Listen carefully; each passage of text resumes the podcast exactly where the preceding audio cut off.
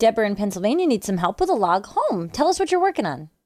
Um, my husband and I are renovating a Lincoln log house. Nice. Uh, I have there is in between the logs there is chinking, Yep. and in between in between our chinking it is filled with with stone. And I just I wanted to keep the stone there and rechink it because it deteriorated over the years. Right. I found a recipe online of clay, salt, and hydrated lime. Right. We did a couple test spots, and and when it dried, it cracked.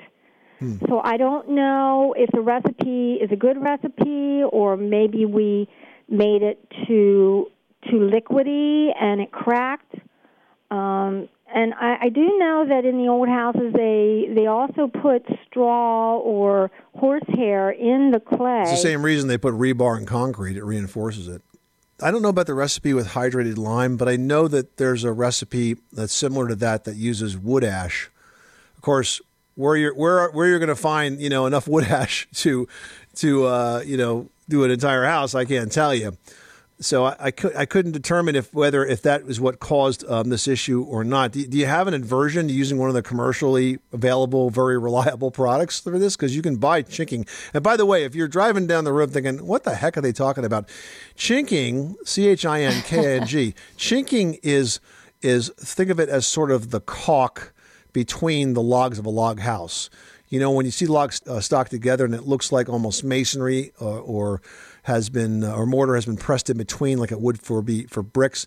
Um, that's called chinking, and so that's what we're trying to to restore here, and it's and it's unique to log homes. does the horsehair does that act as a binding to to hold the plaster together so it won't crack? I think it would because that's that's what a re- reinforcement material um, would do. But you know what?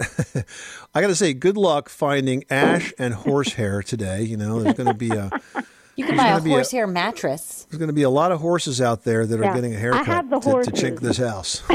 You oh, you have the horses, so that's good. You got the That's horses. You covered. got the horsehair covered. We wish you a lot of luck with this, but I would I would say that you want, want to just experiment with a couple of different versions of this, and you find one that works, go for it because you're in a very unique uh, position there, very unusual project. Project. Yep.